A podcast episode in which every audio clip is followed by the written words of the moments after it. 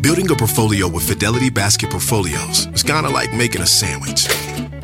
It's as simple as picking your stocks and ETFs, sort of like your meats and other toppings, and managing it as one big juicy investment.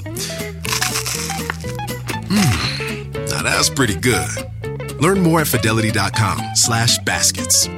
Investing involves risk, including risk of loss. Fidelity Brokers Services, LLC. Member NYSE SIPC. Everything is changing so fast. I mean, back in my day, we were lucky if we could get one video to load. But now with the Xfinity 10G network, you can power a house full of devices at once with ultra low lag. The future starts now. Restrictions apply, actual speeds vary and not guaranteed.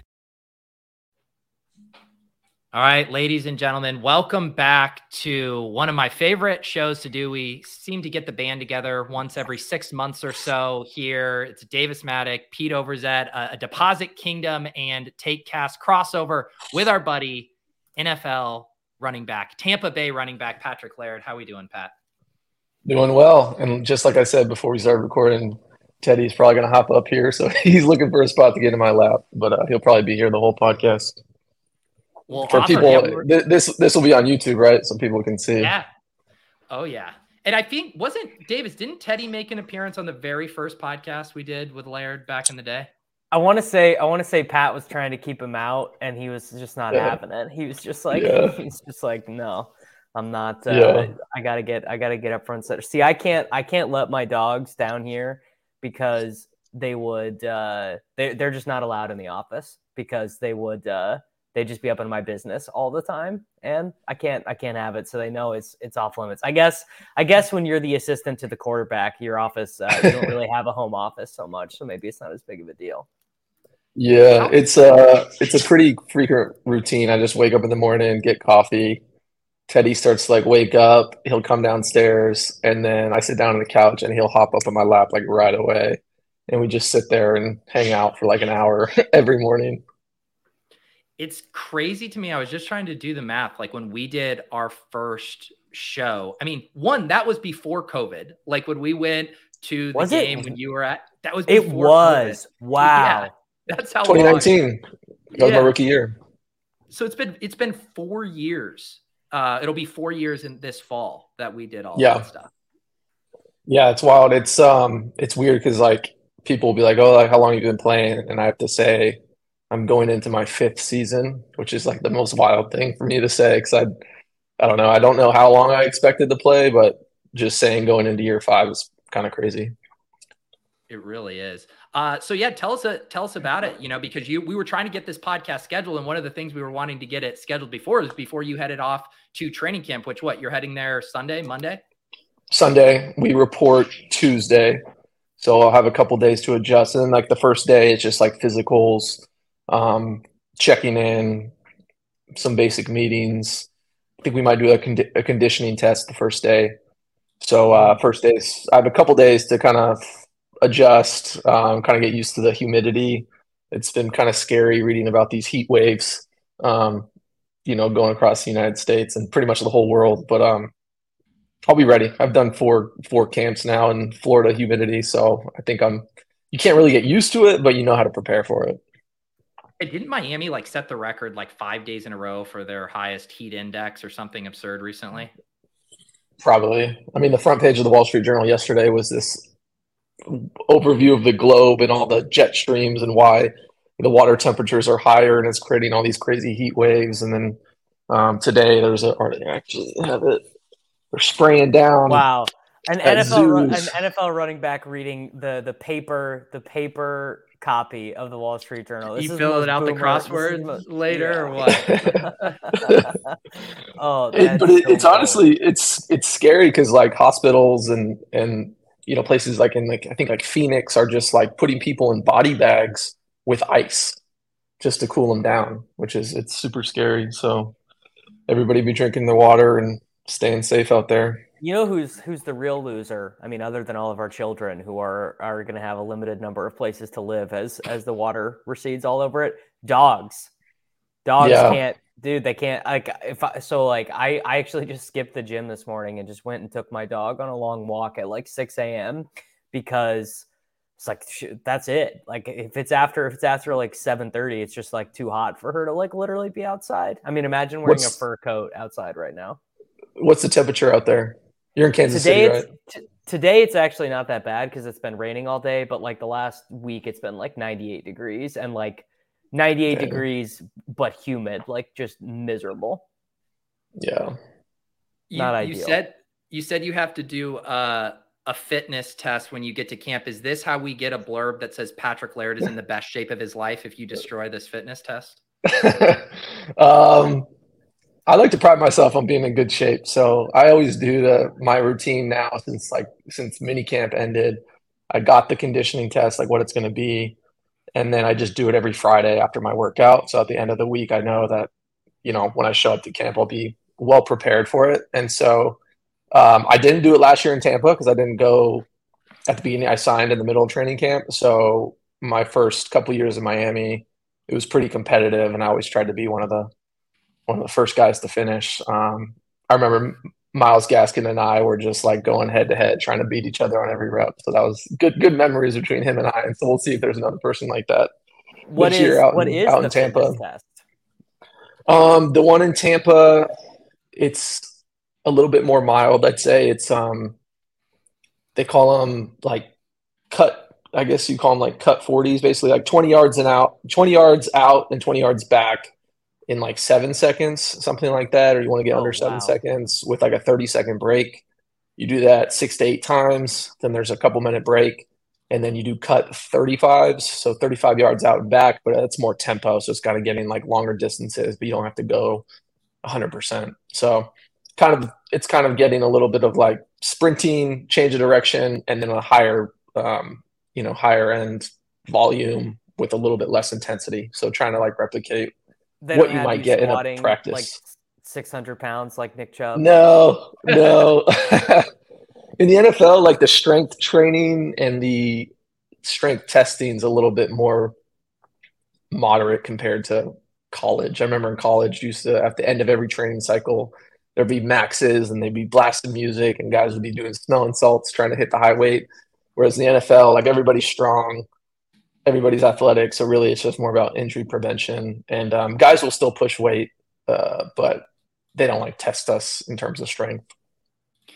All right. What's your mindset heading into this year? Because, like, one thing that dawned on me the other day, and Davis and I have collectively drafted hundreds and hundreds of fantasy teams already for 2023. But the fact that you are a running back on what I, I assume Davis would agree with me is probably the most wide open running back depth chart in the league. Obviously, Rachaad White, uh, an exciting second year guy. But as far as like kind of the depth there, you know, it does seem like if I could handpick where I would want to be on a depth chart, I would pick the Bucs for my best chance mm. to get to get some playing time. Do you feel similar about this this year? Are you comparing like other spots across the league, or do you just have your head down, ready to go? Um, I'm I'm optimistic about my my chances and my opportunity. I think yeah, I agree. It's like a great it's a great place for a good opportunity. Um, you of course have to show up and show that you can play and fill whatever role they want you to fill. Um, I'd say if my guess, I think Rachaad's going to be the guy. Uh, he did a lot of really good stuff for a rookie last year, and I think he's going to get even better this year.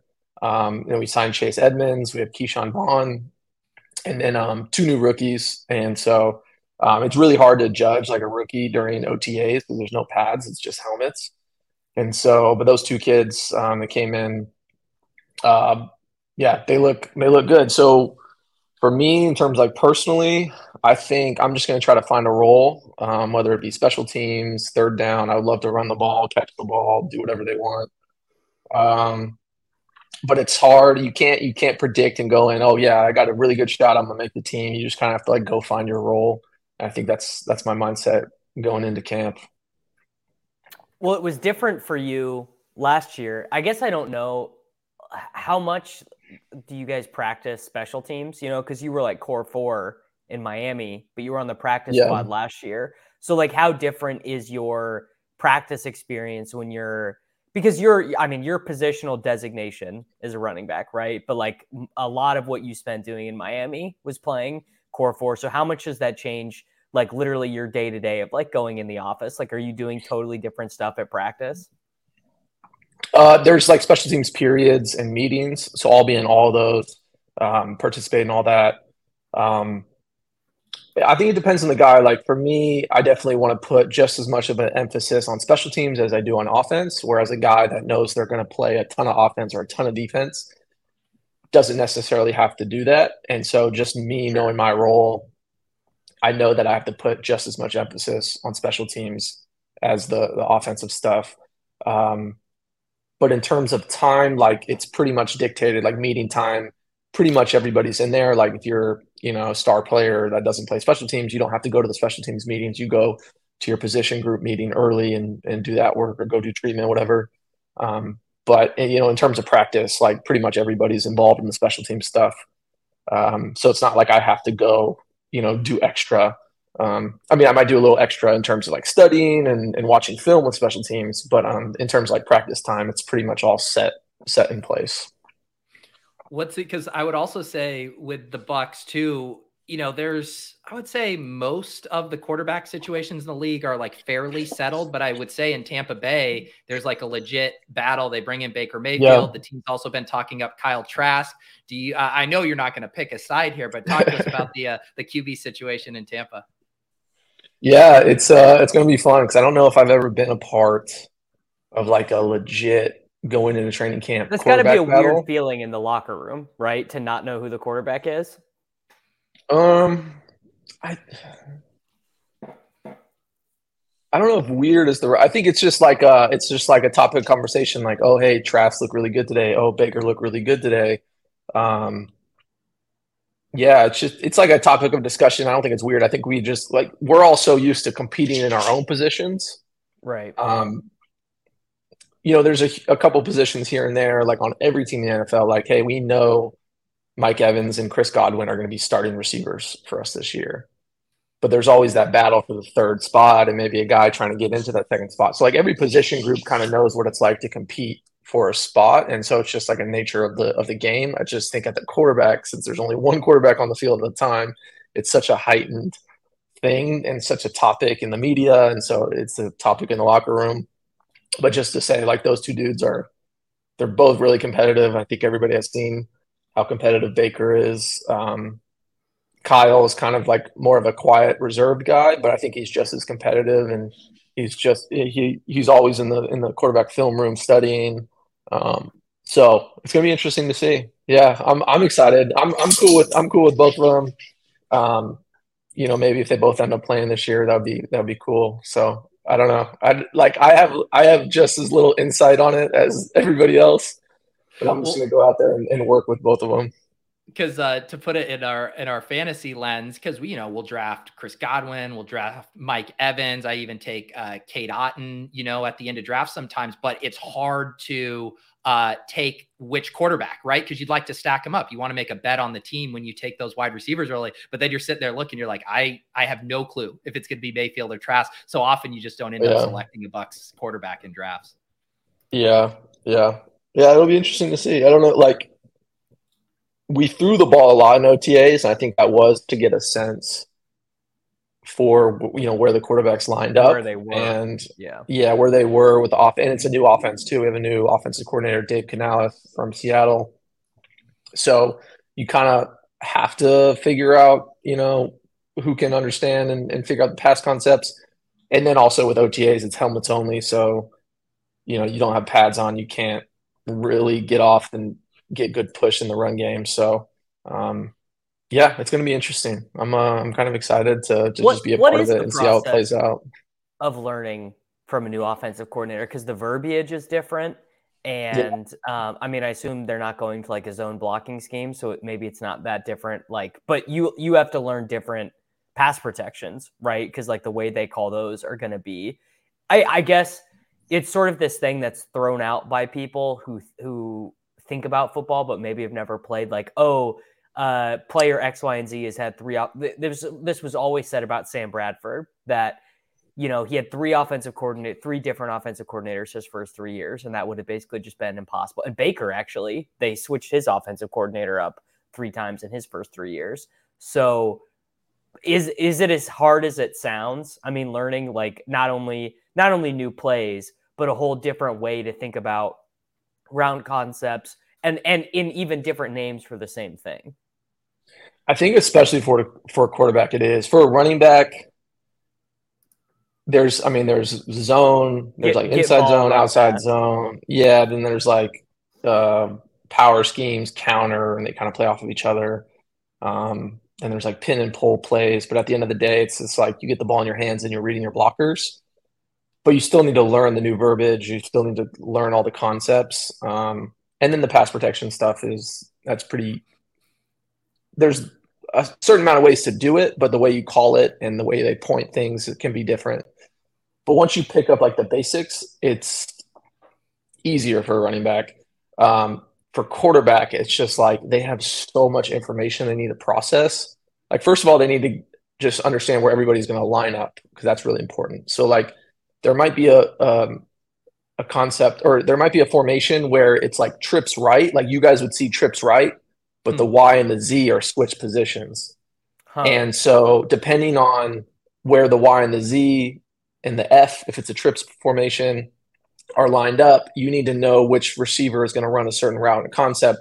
But if the Y and the Z are flipped from like the inside to the outside you and it's the same concept they're going to be it's different players or it's the same player but they're going to be running different routes based on the concept so they need to process all that then they need to look at all the defense then they need to worry about the shifts and the motions and then they need to point out who the O line is going to block. So they have to process so many different things. And so I understand like when a quarterback has to have a new OC every single year, they have to start from ground level and, and rebuild that knowledge. Whereas like a I mean, I think Joe Burrow, right? He's had the same offensive coordinator the last couple years, and you just see he has this like great command because at a certain point, like towards the end of the season, you hear a formation, a concept, and you just like walk, walk up the line of scrimmage, and it's like it's like second nature.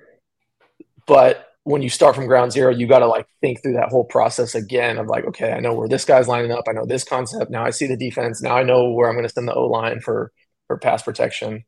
And so um, the longer you have that language in your head and are playing within the same system, the better grasp. And the, like the freer you're going to be able to play. And then quarterbacks are all about decision making. So the less you're having to think through those processes rather than it being second nature, the better you're, you'll play and the faster decisions you'll you'll make. So, um, but yeah, again, like Baker and Kyle, and then we, we signed John Wolford um, from the Rams. Like those three are they're all John pretty sharp dudes, can, and they're all. John Wolford can play a little bit. Yeah, you can sling the ball around, and he's smart. Yeah. He's like a definitely a good dude to have in the room. He's one of those guys I can just go to at any time and be like, "Hey, like, why are we calling it like this?" Or you know, who who should we make the mic point on this pass protection? And he usually has the answer pretty quickly. Well, the offense is like actually full of stuff to to compete with because like you know, Cade Otton is a second year player. It's not like it's not like he is like locked in as the starting tight end, and even like the third wide receiver because Russell Gage is still there, but Julio Jones is retired. Like I, I don't think Russell. I mean, Russell Gage probably in week one is going to be your guys's like third wide receiver, but like there's feels like if a couple guys had really good camps and the coaches really took notice of it because there's also got to be there's got to be this feeling of just like we're we're really starting fresh here without Tom Brady. Like that was like a, a crazy trip that we all just went on with Tom Brady, and now it's yeah. like everything is way different when a guy. I mean, Tom Brady is larger than the Tampa Bay Buccaneers. Tom Brady is almost even larger than the NFL. Like he is an entity in and of himself, and now he's mm-hmm. not in that building anymore. Like that's got to just be a total sea change. Yeah, and I think it's it's almost giving like a chip on guys' shoulders on the offensive side of the ball. Like Chris Godwin, I remember like this offseason had a couple times where he told the group, like, hey, let's just go surprise people. Like people are writing us off as an offense. They don't think we're going to be anything without Tom. Like, let's just go show people that we still have a lot of tools. Like, obviously, Tom could do so much at the quarterback position. Um, but we still have a lot of pieces coming back and a lot of good players. And so I think the idea is like, hey, let's just let's keep it rolling on offense. Um, and show people that you know we're better than than they expect. Well, Laird, I, I don't want to bury the lead too much because the reason you reached out to us to come and do this show today is because you are, are going to announce that you aren't going to be playing under your million dollar salary contract this year and you're actually going to be holding out in demanding more money in solidarity with the other running backs. I mean, the floor is yours. uh, no, the reason I reached out to do the podcast is I just want to catch up with my friends. But um, what a guy! You guys can put me. You guys can put me on the spot with the uh, the running back uh, market and the news. Okay, well, I conversation. I, I have brainstormed a couple solutions that I've not fact checked with anyone, and I want you to gut instinct tell me how stupid they are or not. Okay. First one: if your positional designation when you enter the draft, you, you and your agent, you send a card in or whatever, it's running back. You have a two-year rookie contract. Everyone else, same deal, four years uh, with the fifth year option if you're a first round pick, but you can only have team control over running back for two years. Thoughts? Yeah, I heard this one. Um, do, you, guys follow like Mike Florio, the PFT yeah. guy, Pro Football? Yeah. yeah. He was, I was reading something and watching a video that he put out, I think, within the last couple days, and he kind of went through these different scenarios and he talked about that one. Um, I like that for the reason that guys can take advantage in their prime years of getting so they're they're producing a lot of value on the field, a lot of production in their first few years. A lot of running backs are showing that, um, and they can renegotiate their salary based on their first two years of production.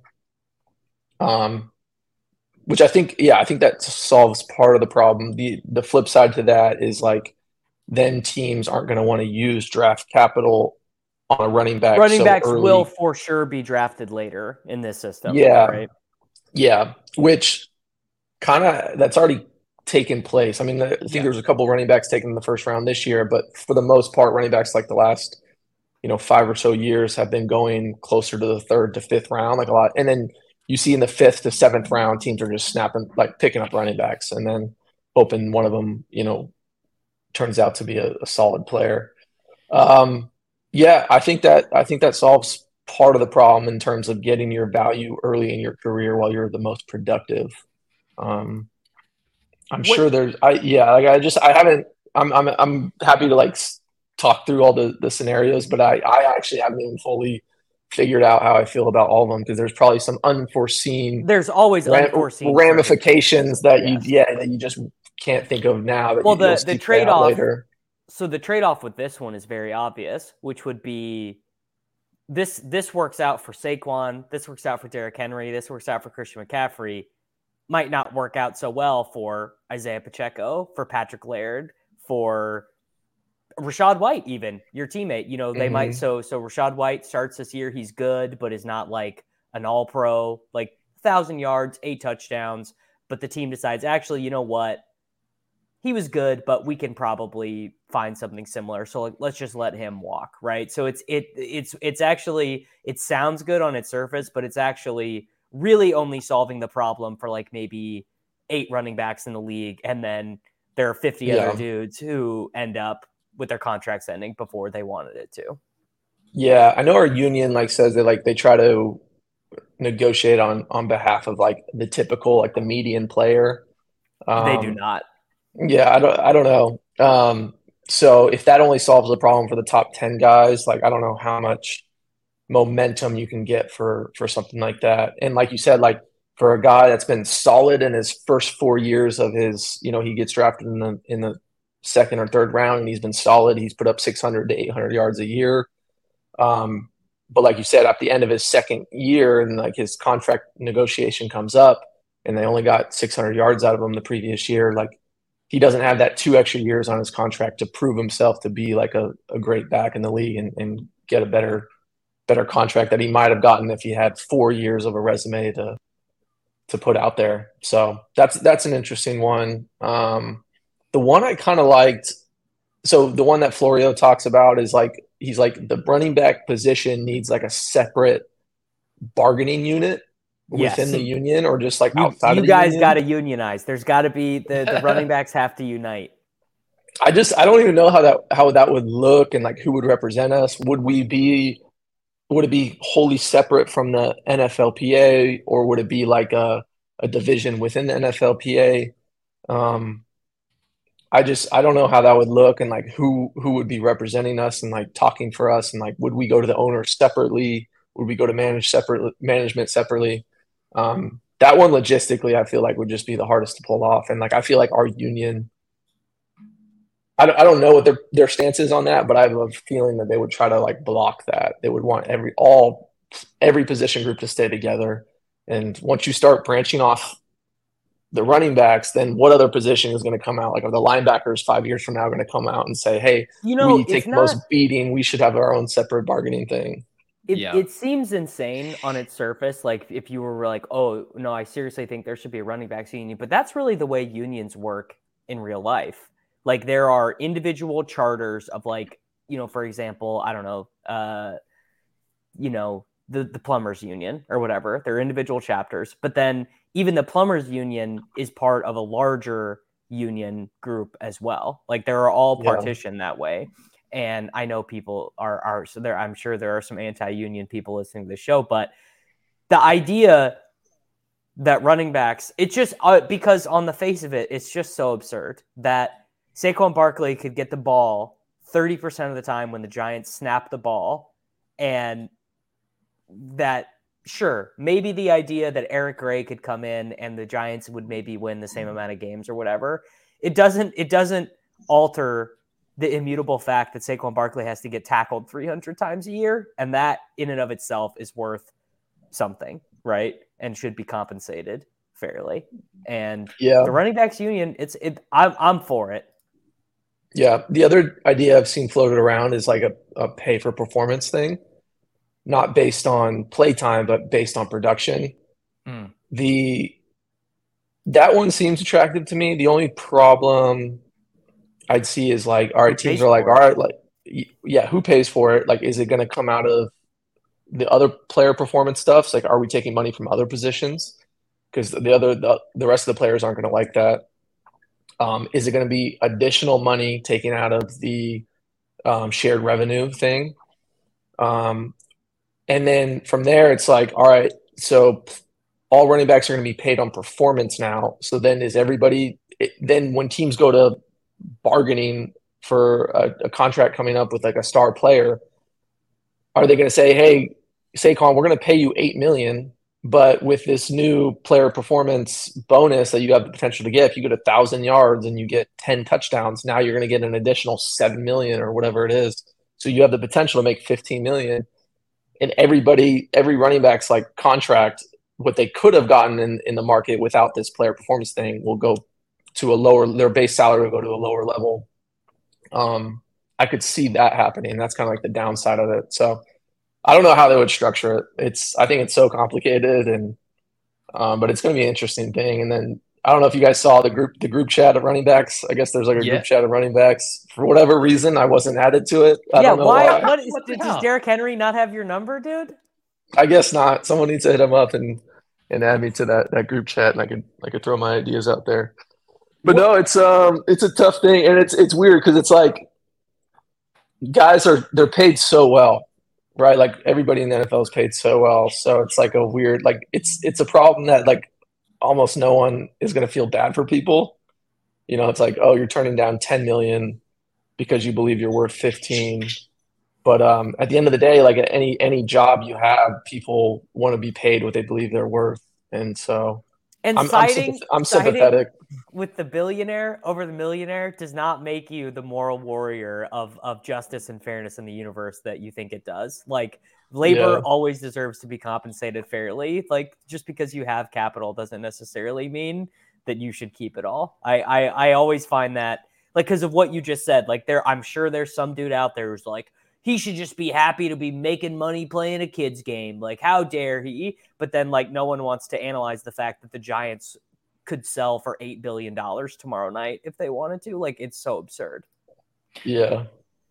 So how do you like if you put yourself in the shoes specifically of say Barkley or Jacobs right now and you know Barkley just went on a podcast the other day and had some pretty pointed yeah. words about kind of saying like what's my leverage right now? And I think that's the problem right? They don't actually have a lot of leverage. Are they going to sit out not take 10 million get older you know have the potential to get replaced because the team moves on? Like it's a really tough spot. Like if you were in that spot and thought you deserve more money Like, how do you play it? Because some of the holdout stuff to me always feels kind of like saving face. Like, I want to show you that I deserve more, but like ultimately, I'm going to come and put the pads on and play and collect my checks.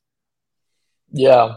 It's it's so hard for me to put myself in that position because I'm in the position where like I'm happy because like I'm on a league minimum this year and it's it's over a million dollars. So it's like me personally, I'm completely fine with playing for that. Which I don't know if I should say because it kind of I don't know if that that it's it's a weird thing because it's like this whole like the depressed market for running backs. It might be good for me because I'm a guy that can show up and I'll play for the league minimum, and I'm super. Scab. I'm I'm the, I'm like I'm super happy to do that. And the so Giants, the Giants trading a conditional seventh round pick for Patrick Laird because say. so yeah, it's it's like a weird thing for me to like try to empathize with. Um, but I get yeah, like I think J.C. Tretter. I don't know if you guys saw this, like the the NFLPA president, um, current president um, for the players he was on a podcast or some interview or something recently, and he floated the idea. He's like, I can't really publicly recommend this, um, but he's like, I could see some guys gaining leverage by showing up and having some sort of like injury that happens, and then like teams can't really prove if they're really experiencing that, and they just show up, do what they can at practice or rehab or whatever, but then they don't play because they're injured. Um, it seems like it's gotten to the point where some guys have might feel like that's their last resort. Um, I don't know personally if I would do that. Um, but yeah, it's like it's it's a weird thing for me. It's like if teams are looking for cheap running backs, then I'm one of the dudes that'll step up and be a, a cheap running back. Um, so I, that's why I feel like we need to be creative with some sort of solution to get guys compensated in a fair way for the production they put on the field and for their team. Like you, it's hard to argue that Saquon didn't help the Giants win more games than they would have otherwise. Mm-hmm. Like it's it's very likely that he impacted a few wins um, versus losses last year, and so a guy like him is gonna want to, you know, get compensated for that.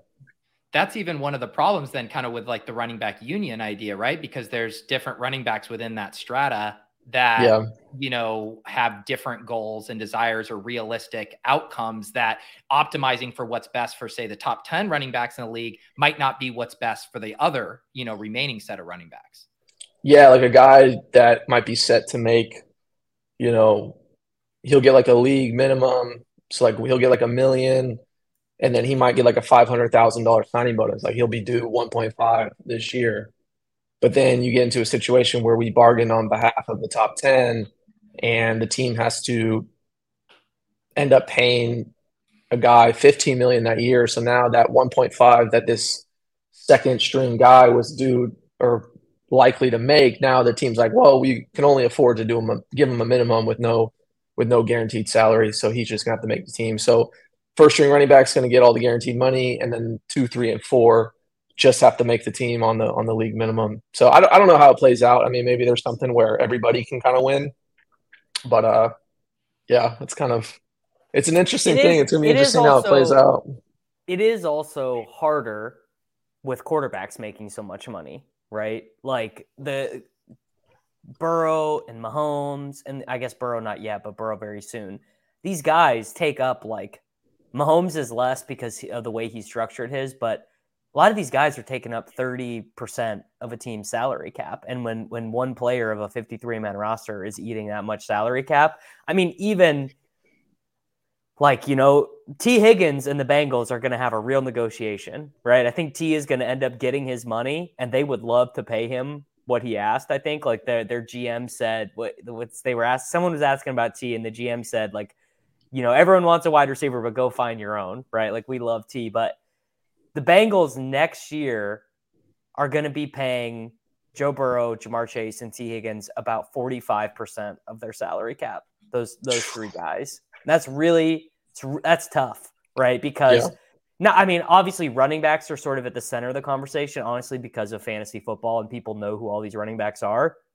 But there are interior offensive linemen who get beat to shit 17 games a year and they're I, I, like I've seen you know really smart football people make the argument that actually interior offensive linemen are probably underpaid even more dramatically than running backs based on the, the amount of work they put in, how hard their job is, how uh, irreplaceable they are, and stuff like that. But interior offensive linemen do not make wide receiver money at all. Yeah, yeah, that that's another one. It's like the yeah interior line is like a another position where teams feel like they get their surplus value from the quarterback and the receiver, and then they can plug and play the interior lineman.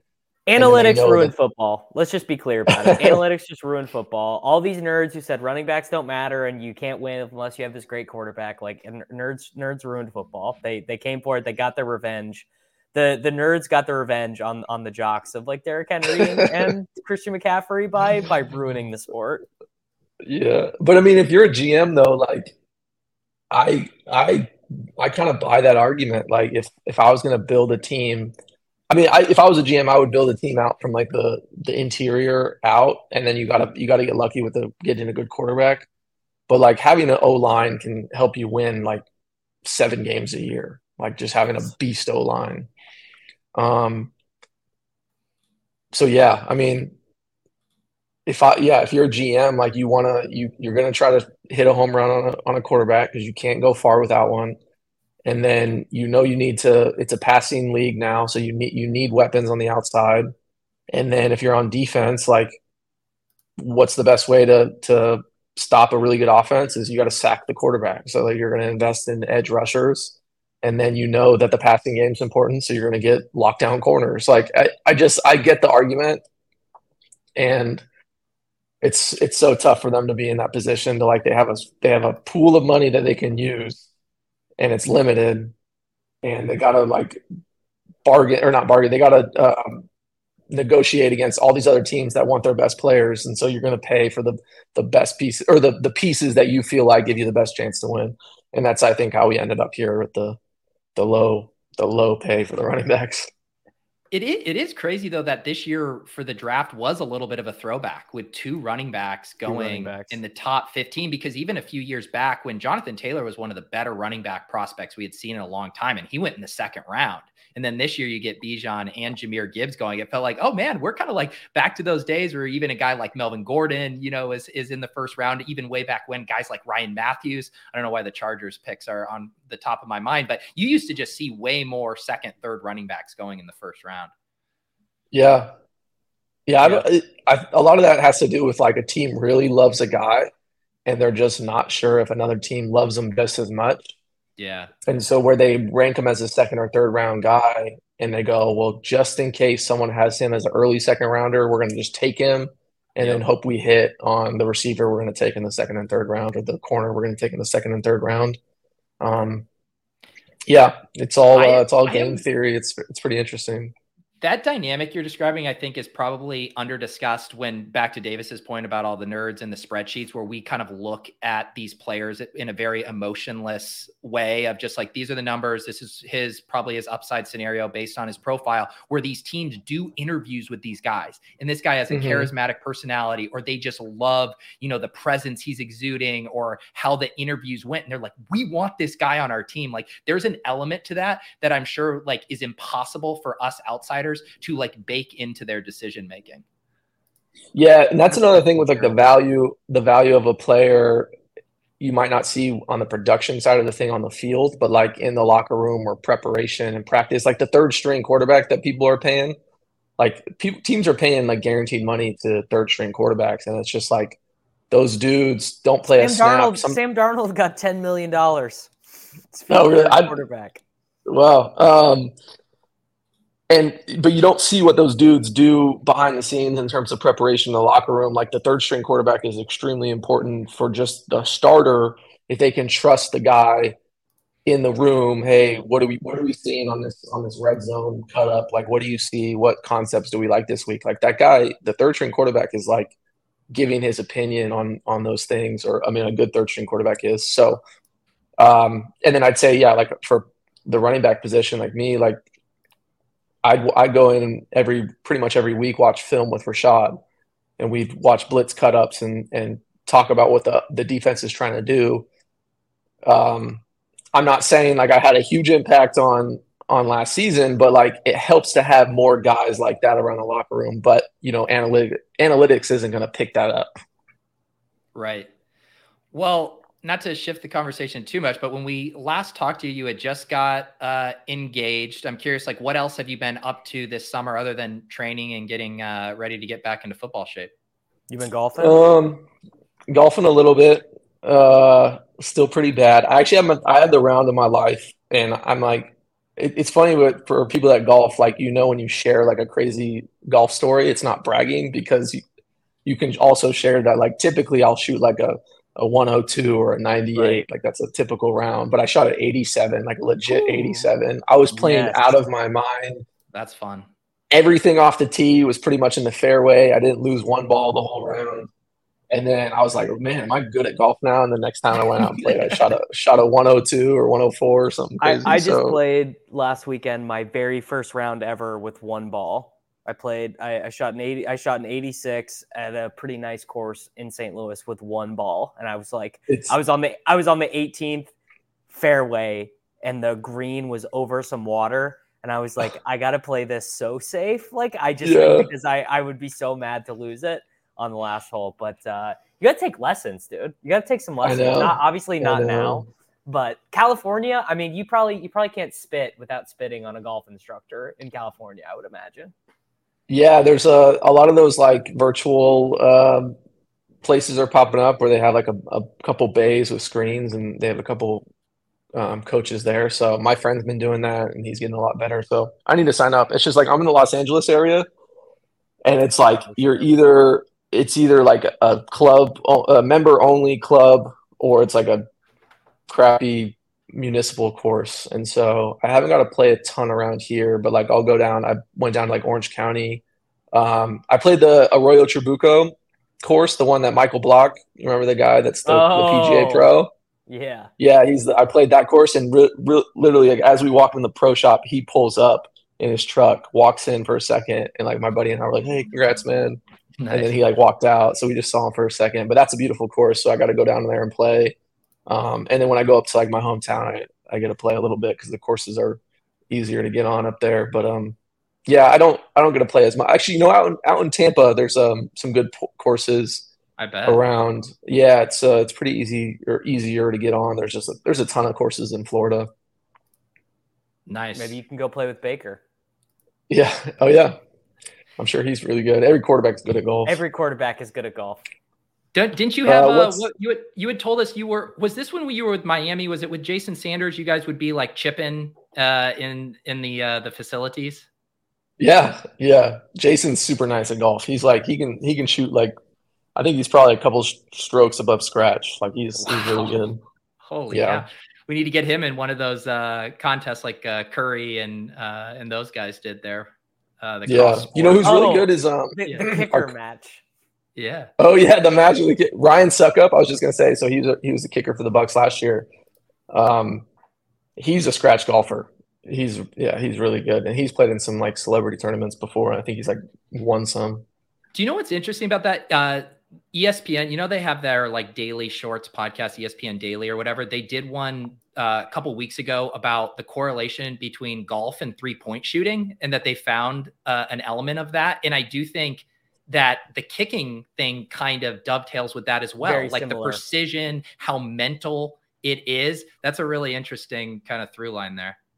Oh yeah, there's definitely a ton of a ton of crossover between the two things mentally, and I feel like I mean, obviously, the kicking is not a part of the you know the golf, I guess, but like just the idea of like, hey, I'm going to shape the ball a certain way in these conditions. It's, it's the like, it's the ability to translate a physical action to space, proprioception, right? It's like yeah. that's what. So like, I just this is a very random example, but I was watching the MLS All Star game last night, and they were playing against Arsenal, one of the best teams in the world from Europe, and like the Arsenal guys are not huffing and puffing. They're not they're not physically like that much stronger or better or whatever, but their ability to understand space around them and manipulate it is on a level to that it's it's it's preternatural. It's not it's not mm-hmm. that they're training into themselves. It's just that they it, it's just a part of their being. And I bet that's the same way. Cause like like Steph Curry's a really good golfer, right? And he's not his swing is kind of wonky. It's it's not what you would say is like perfect, but he just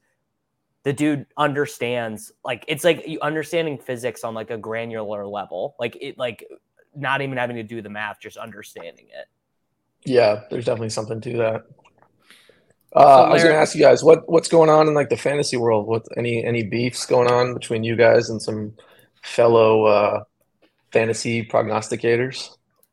Not any good beefs. It did, I would say this is the summer of like really nerdy beefs because best ball has blown up and it's not a solved game by any means. We have such little data on it because it's a new format, relatively speaking. So there's lots of like data battles on like what's optimal to construct a team. How should you be trying to win these first place prizes? And uh, am I am I missing any good beefs, Davis, beyond nerd beefs? No, there's there's not there's not really any good beefs. Uh, I mean, have we done have we done a show together since our friend Pat won two million dollars? I can't remember if we yeah. did that. Okay, I think that because yeah. we did an early one, right? When like when did you get engaged, Laird? Uh, January this year. So I think we did. Yeah. It.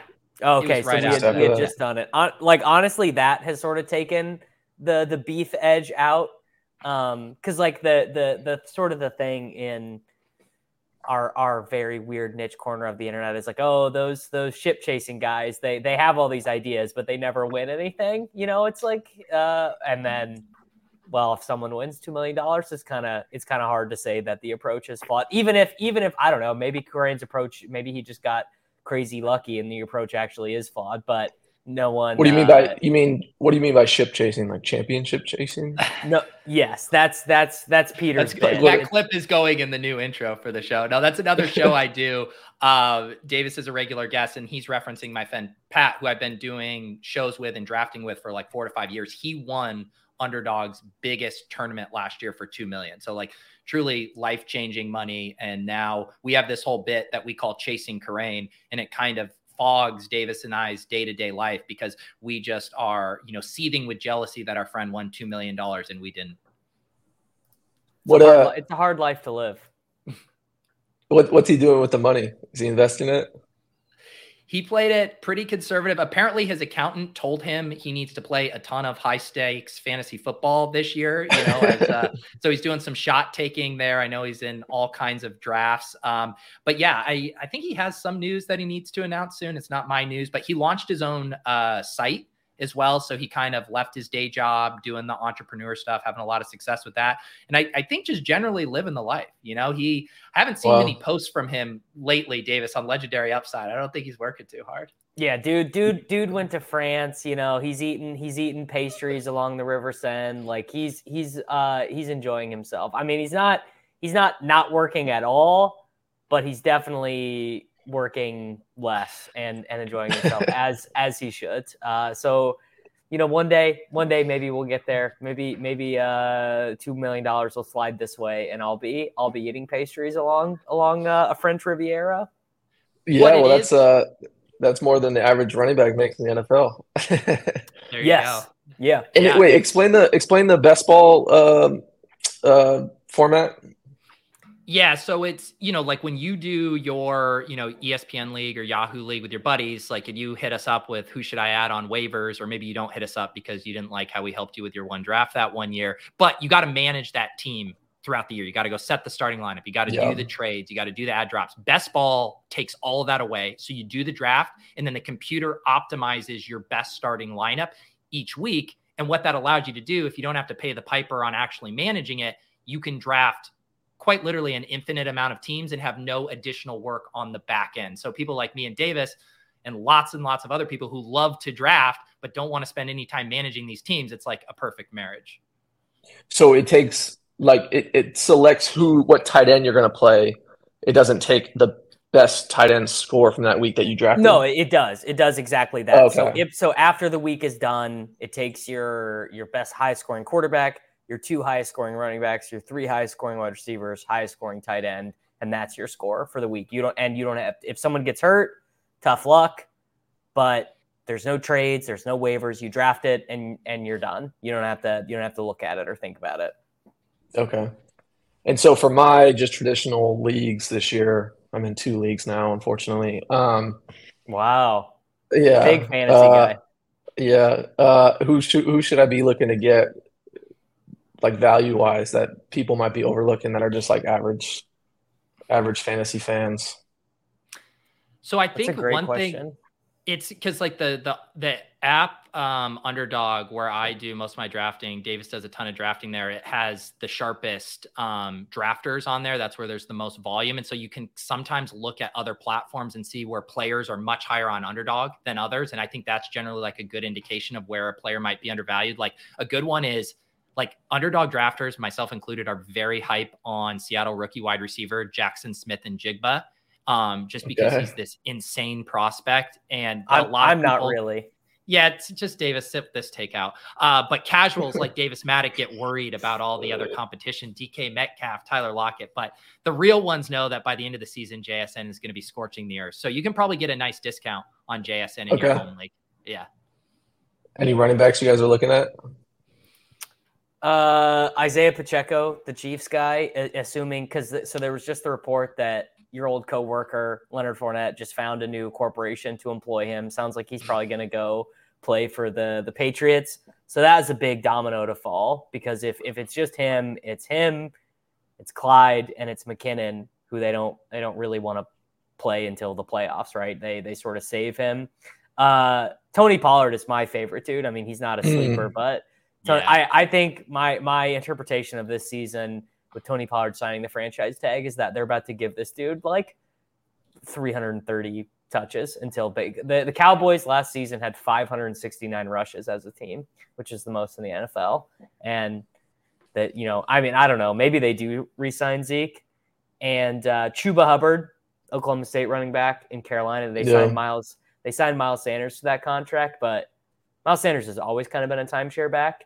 And their other guy is Raheem Blackshear. I don't know if you know him, but he's like yeah, he was like a, he was with the Bills originally. They drafted him, and yeah, yeah, he was he was on their practice squad for a while. Very similar, actually, and then he played special teams too, kind of like kind of like you did. Um, but I think he, I think Hubbard's pretty clearly second string, and Blackshear is third. So those are those are some big ones. And Kenneth Gainwell. Oh, I I actually wanted to ask you about this, the D'Andre Swift thing because this was so interesting to me from a running back's perspective where he and his running back coach in Detroit clearly did not get along.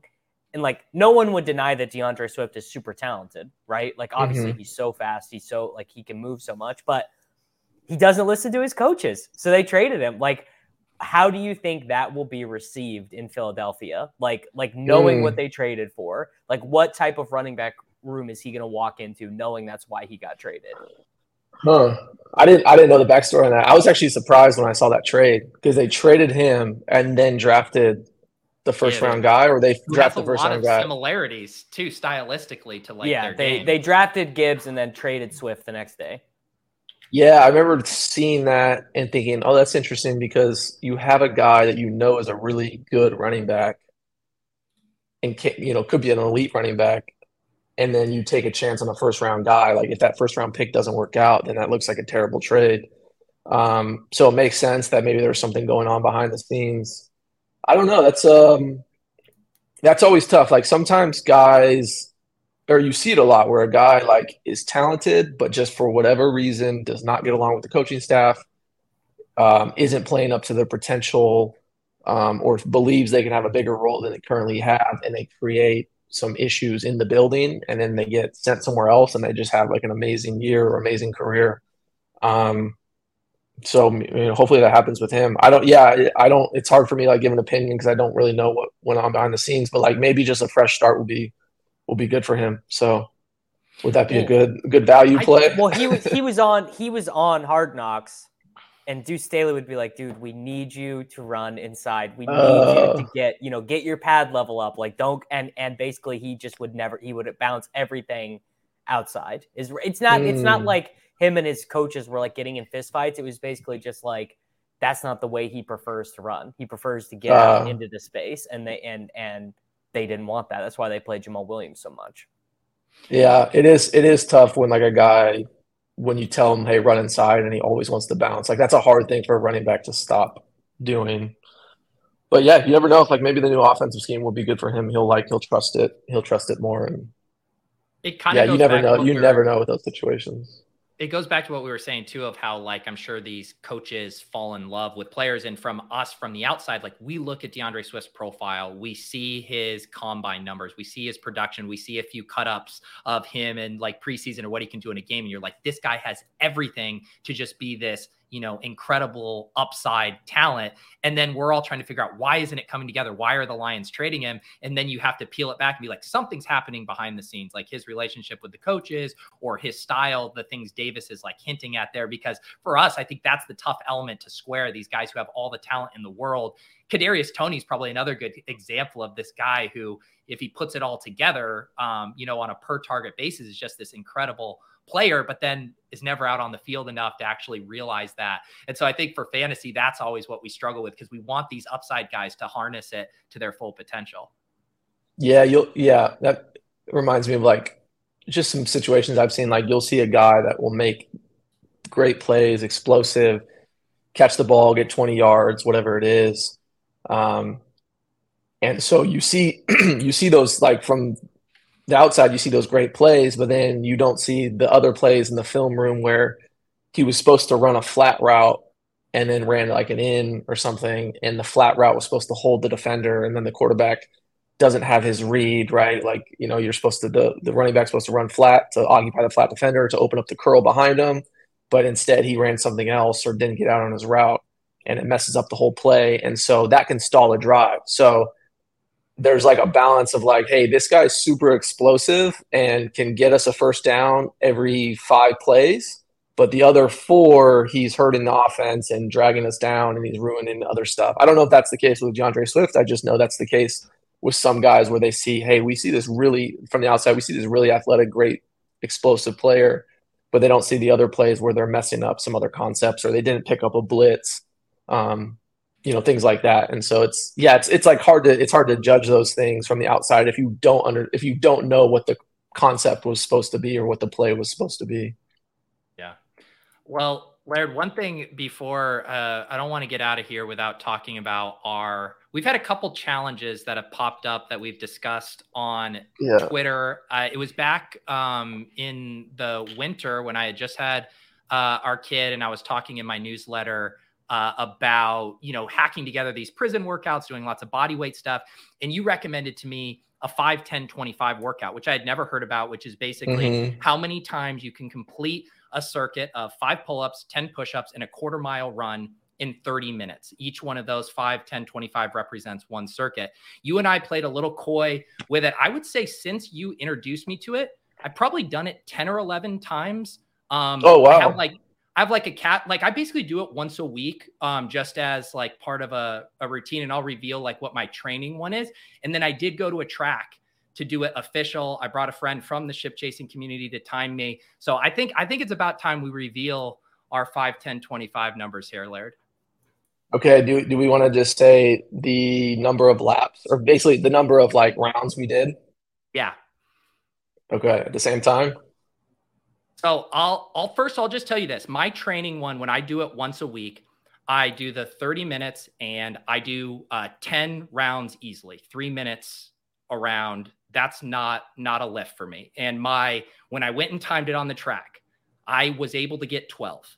Um, I 12, have okay. never sprinted the final lap as fast as I've ever sprinted in my life a, uh, because I saw that I could get to 12. I thought 11 was my ceiling, but I had an audience there and was pushing and uh, so 12 was my my top and now i'm very very curious what yours was. Okay um, i didn't do it as much as you but i ended up getting 14 when i went to the track Holy and did it. shit. Yeah I, and i got i the, thought you were going to be i thought i was going to be one off from you. I thought you were going to get 13 god 14 is insane. So 14 laps around the track in 30 minutes? Three so, and a half miles Look, my, my average heart rate is 171, so I was kind of pushing it. That's 171 is gnarly for a professional athlete. It's so funny, Larry, because my guess yeah. on what yours was when I like went all out and I was like, this is like the highest range of my outcomes hitting 12. I was like, I bet Laird's 13. Because what people don't realize is then when you have to add an extra lap at that, you're having to shave off like another two minutes at at at least if you do like 90 second 400 and then another 30 seconds for the pull up push up you have to shave off two minutes from the rest of all those other ones to get an extra one in. So you getting 14 blows my mind dude. Yeah i so i'm just i'm looking at my splits right now. So i did it on my watch i could track my first split one a minute and a half. That was probably too fast. I was oh, thinking wow. i was like maybe i'll go two minutes a lap but yeah I ended up slowing down in the middle. So like my strategy was I realized like instead of taking a break with with the push-ups and pull-ups, I would get to the bar or I'd, I get to the bar and just start immediately doing pull-ups and then immediately go into push-ups and then my rest was like on the first like half of the lap. So if I was gonna like slow down, it was gonna be while I was jogging or running. And then I, towards the end, once I had like 10 minutes left, I just got out and just started running running around the track so as fast funny. as I could. I had I had the same strategy, but I did it on the backside. So I walked, say, the last like tenth of the quarter mile to the pull up bar in the push. Uh, so I used it as a relaxing because I would sprint the lap and then instead of going the full quarter mile, stopping and catch my breath, I would stop early, walk, catch my breath with my hands over my head. And then the second I did the push ups, pull ups, I was off running with no break and took the break on the back end. Yeah. Yeah. I, I didn't slow down at the to fit like at the end of the lap. I would just like just start immediately, step on the track and just start running around. And then like when I felt like I could like kind of pick it up, I just would start picking it up on the on the track. But I knew just if I like took a if I took 10 seconds every time I stopped to pull do push-ups or pull-ups, like that would just add up really fast. So it's a good workout. Back, so the spread yeah. that people were saying online was kind of crazy. They're like, because like the difference between what I, I, I kind of forget what people said, but they're like, yeah, he'll beat you by like four. Davis, I think said four. I think, which is honestly fair. Like my baseline being ten, um, like that I can just do pretty easily. But a lot of people, I think, we're just not doing the plain math on like a 400 meter run like takes time like that at minimum is probably going to take you a buck 15 to a buck 30 even if you're absolutely cooking um, so that was the thing I think people were struggling with. But what's so funny, Laird, is if I gave you a true line, what my true line was is I thought you should have been minus one and a half laps. I would have lost money because I think I would have bet on myself to have gotten, if I got 12, I would have been like, I think Laird can get 13, but I don't think he can get 14.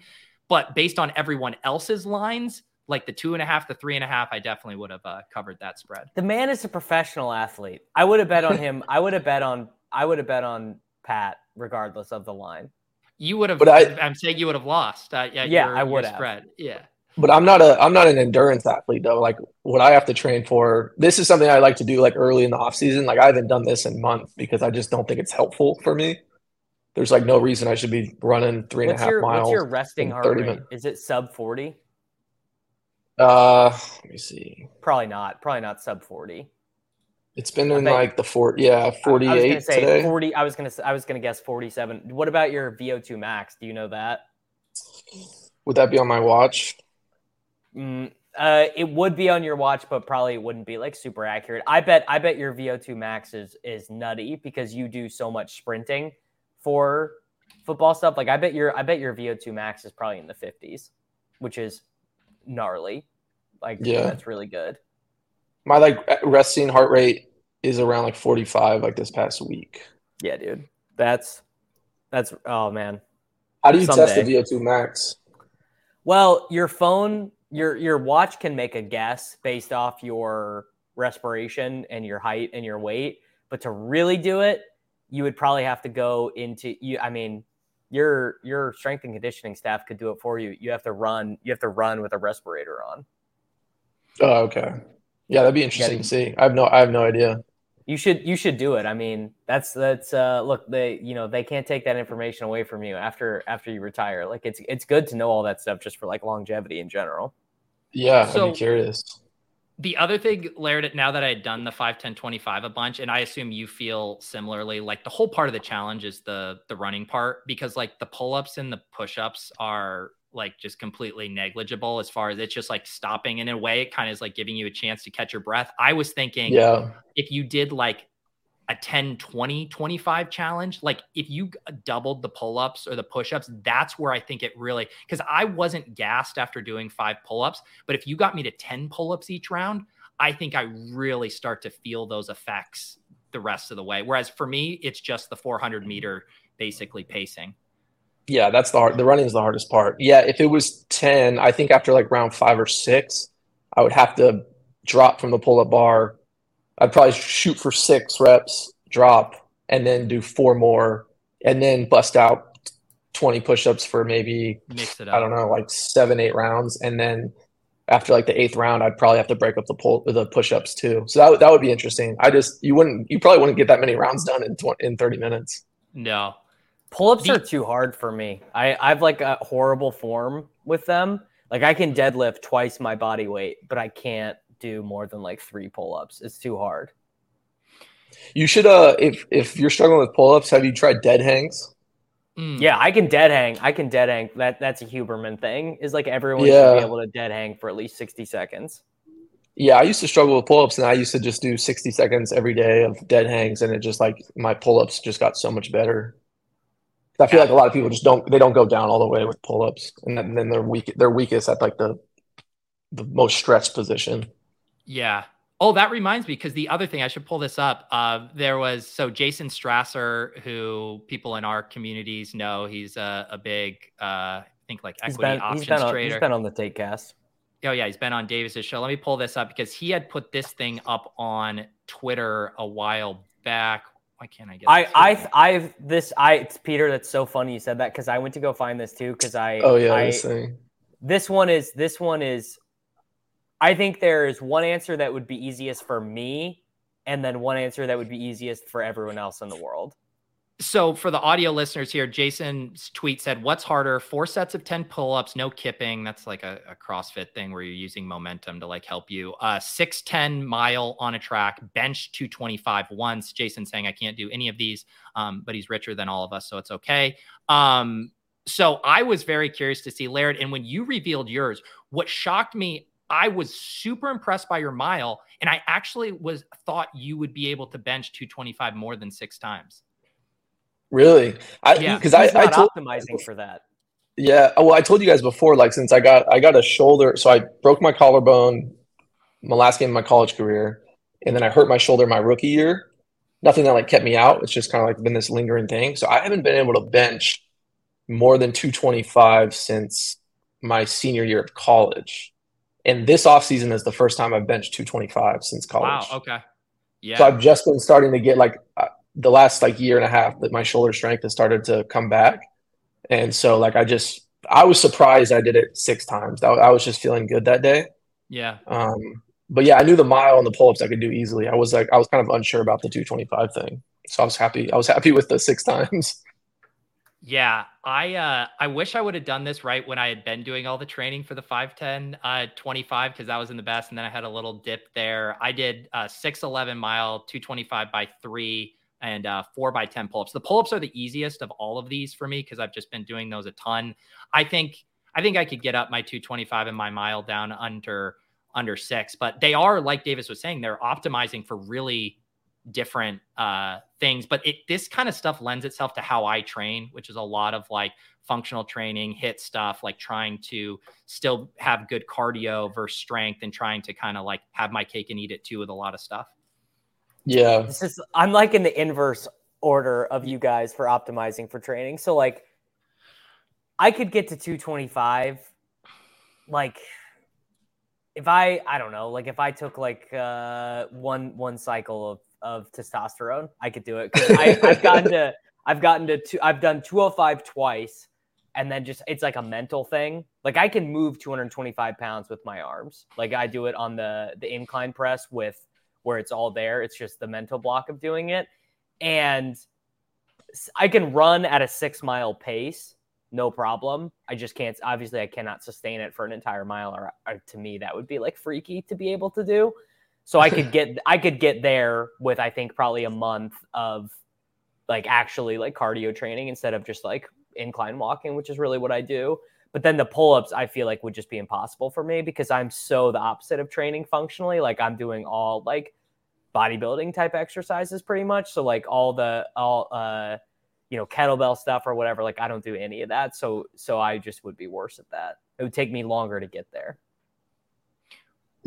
this these challenges that made me think like what's what's like a set of like five to ten physical things I could do in one day that no one else could do in the world. Like there's like a like is there a like a five or ten if you, different if you start adding skilled stuff in there, like if you made it uh make a make a par on a par three, um, knock over an NFL safety, you know, uh, like something like that. It's like you you there are there are a permutation of those things that truly only Patrick Laird could do, no doubt. Well, I, I was thinking I was thinking kickflip because I, I can kickflip.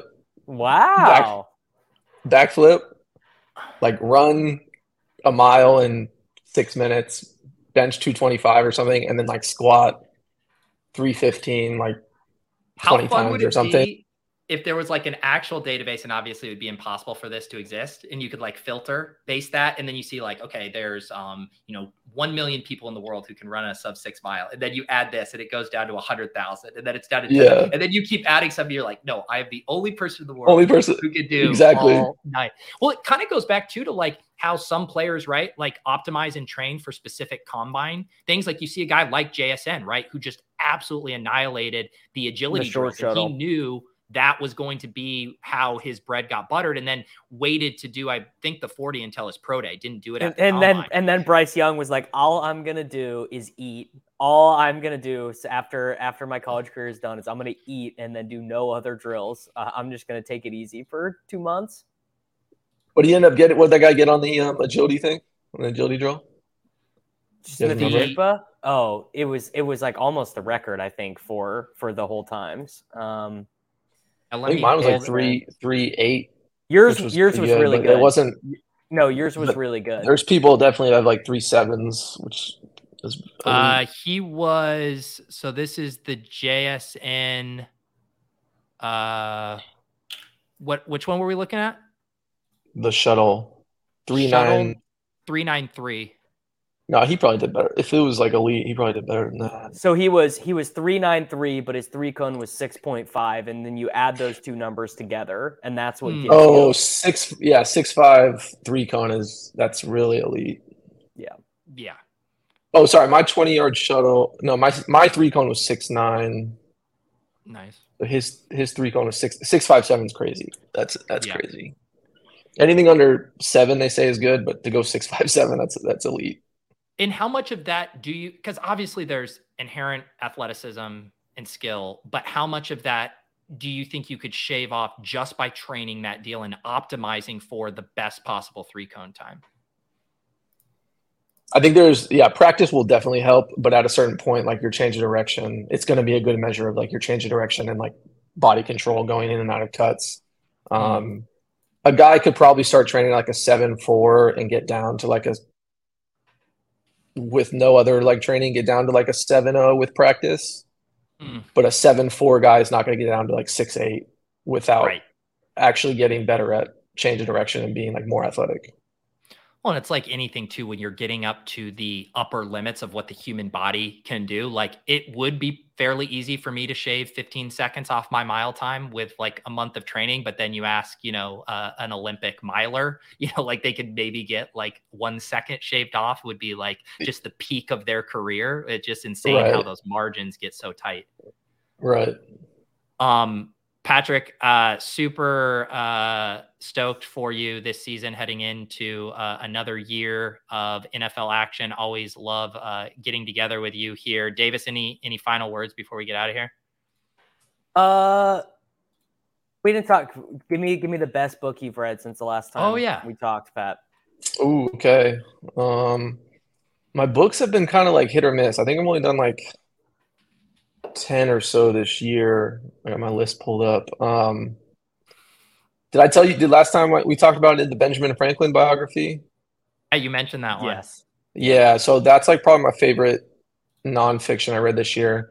Um, if you guys are looking for like a good uh, fiction book, I, I've, I've read like a couple like mystery thrillers this year. Mm. Um, but my favorite one is called Everyone in My Family Has Killed Someone by Benjamin Stevenson. He's a Australian author. I do love and it's like murder mystery. Yeah, yeah. So it's a murder mystery, but it's kind of it's very like meta, where the narrator is a author that writes books on how to write murder mysteries. Oh, but then he cool. find he finds himself in a situation where he has to solve a murder mystery, and so it's Have called "Everyone in My Family Raymond Has Killed Chandler's Someone." Book? What is it? Raymond Chandler. No, I don't think so. He like he wrote like a bunch like He's all the... these like 1940s LA like hard boiled yeah. noir fiction. I read I read all his books in like the last year. They're they're okay. They're and you that's my best murder mystery ever for sure. So my my second favorite murder mystery one I did this year is called Everybody Knows by Jordan Harper, and that's a like a crime noir book set yes. in L.A. Yeah. And so I'm living in Los Angeles and like have like I kind of like knew a lot of the places that he was talking about. It's so, so that was that was a that was a good one. I okay. Those are always fun too when you know the like location of a of a book. Like I always when I uh after I did my Europe trip, I like loved reading books about any of the places I had uh visited. My I haven't gotten to do a ton of uh, reading lately. The one I finished recently is The Wager by David Grann. He is the guy who did like The Lost City of Z, and he's done a lot of like kind of adventure type nonfiction, historical nonfiction, and it's getting turned into a movie um, with Scorsese and Leonardo DiCaprio. And he had also wrote another oh. movie that they have coming out, Flowers of the uh, the Sun Moon, which is also having Scorsese and uh, and Leonardo DiCaprio about um, uh, Indians uh, back in the day too. So he, I, I, highly recommend that one. It's about a British warship that gets abandoned and basically the fallout of all the men on this ship uh, in the 1700s. That sounds good. Okay. I'm definitely gonna check that one out because I love yeah. love uh, Leo. Every movie he's in, I watch. Yeah, that movie. Number one, number one book I'm touting right now is Outlive by Peter Attia. It's got yeah. it's, oh, sort of, it's, sort of, like it's sort of like my it's sort of like my Bible of uh do you do you know Peter Attia? Do you know who that is? I'm just I'm so annoyed with all these live forever dudes online. no, no. So that's legit, right? Like the the guy who claims to have like reversed his aging and like blood swaps with his son, Brian Brian Johnson. Um that's yeah. totally legit. Peter Attia is a is a medical doctor who still practices, who still sees patients note was a was a, a, surgeon at John Hopkins. Like this is not this is not a, a longevity bro who like started uh, a greens powder company and thinks he has the secret. It's it's all very legit. It's I, and I've read all this. I I know bad health and fitness stuff, right? Because I, I I read all of it. This is this, to me, it's the gold standard of if if you're actually if it's something you're interested in and you do want to live longer and you want to know uh, what what stops you from living longer and what's preventable and what isn't that is it's my number one. I i'm i'm just i'm giving it out as gifts and stuff too because like it's it's legit. It's it's very good. So that's my right. that's maybe that'll yeah maybe maybe i'll send you a copy pat. I'm gonna start with the wager the uh, Laird, Laird just he he doesn't need to read a book about it. You know, he's living his life out here doing 14 laps, 5, 10, 25. So I think he's he's on his tra- he's, he's on the trajectory yeah. to live live forever. You're doing all the right things. I'm I'm op- I'm optimizing, enjoying every day. I love it. It's a great it's a great way to yeah, live. There you go. if if that would um, if we didn't live in an SEO clickbait era, I could put that as the title of this, optimized to uh to to enjoy every day. But you know, we'll have to do something more salacious than that to get people to click this. Pat like uh, Patrick Laird threatens to hold out this season. You know. Okay. Just kidding. I won't do that to you. I won't do that to you. Um, anything else you uh you'd like to to plug here uh before we head out? Um, no, I don't think so enjoy talking to you guys. Everybody follow uh, Davis and Peter on on social media. Listen to the Taek Cast. Listen to uh, what was the other one? Ship Under, chasing. Uh, ship chasing. Yeah, thank you for all the uh, all the plugs. What about your? Have you been doing your your reading uh, club again? Oh yeah. So if anybody in the Bay Area wants to earn some tickets to some Cal football games, you can sign up for the Cal Bears Reading Challenge. Just put it in Google and sign up and get your kids to read there you go. I'll drop yeah, the link. Appreciate that. Below, down below, Davis, for anything for the Taek Cast listeners. No, nothing, nothing special coming. Actually, I we I have a pretty cool show coming up uh, in in two weeks, but I can't talk about it yet. But it's gonna be it's it's a it's a version of the of the episodes that people really like. The nerds really like these. Okay. All right. Is it is tuned. it Peter is Peter Attia coming on? oh my god. Can you imagine if one of these longevity bros actually came on the show with me? It would be like 6 hours of me being like talking about B vitamins with them. Come on, Davis, you could you could get a guy like Attia. I don't think you could get Huberman at this point, but you could probably get Attia. I've I mean anyone I've said I want on the program, I have I have reached out to in one way or the other, right? Like I yeah. I've I've made I haven't been like beating down the doors of like their publicists, but like I've started to try and do it and pod like you would not think about it, but people who host a very successful podcast are I mean, they're they're those are famous people now in in our our day and age. Like they they really are. Like it's hard it's hard to get 45 minutes of someone that big's time. Yeah, just because there's a million people asking them for 45 minutes exactly. of that yes. time, which is why we so much appreciate our NFL athlete friend Patrick Laird giving us uh, more than 45 minutes of his time. We appreciate you, Patrick. Good luck this season. We'll be rooting for you. We need to see you on the field, finding the end zone for Davis. I'm Pete, Patrick Laird. Swing into Seaside Golf in Ocean City, Maryland. Play like a pro at 17 championship courses designed by golf legends like Jack Nicklaus and Arthur Hills. Tee off on sweeping vistas at Eagles Landing. Savor the coastal views of Lighthouse Sound. Or see why Ocean City Golf Club is considered one of the Mid Atlantic's finest fairways. Whether you're sneaking in a quick round on a family vacation or going all in on a golf getaway, fun is always in play at Ocean City, Maryland. Plan your trip at OCOcean.com. Building a portfolio with Fidelity Basket Portfolios is kind of like making a sandwich. It's as simple as picking your stocks and ETFs, sort of like your meats and other topics, and managing it as one big juicy investment. Mmm, now that's pretty good. Learn more at fidelity.com slash baskets. Investing involves risk, including risk of loss. Fidelity Brokerage Services LLC, member NYSE SIPC.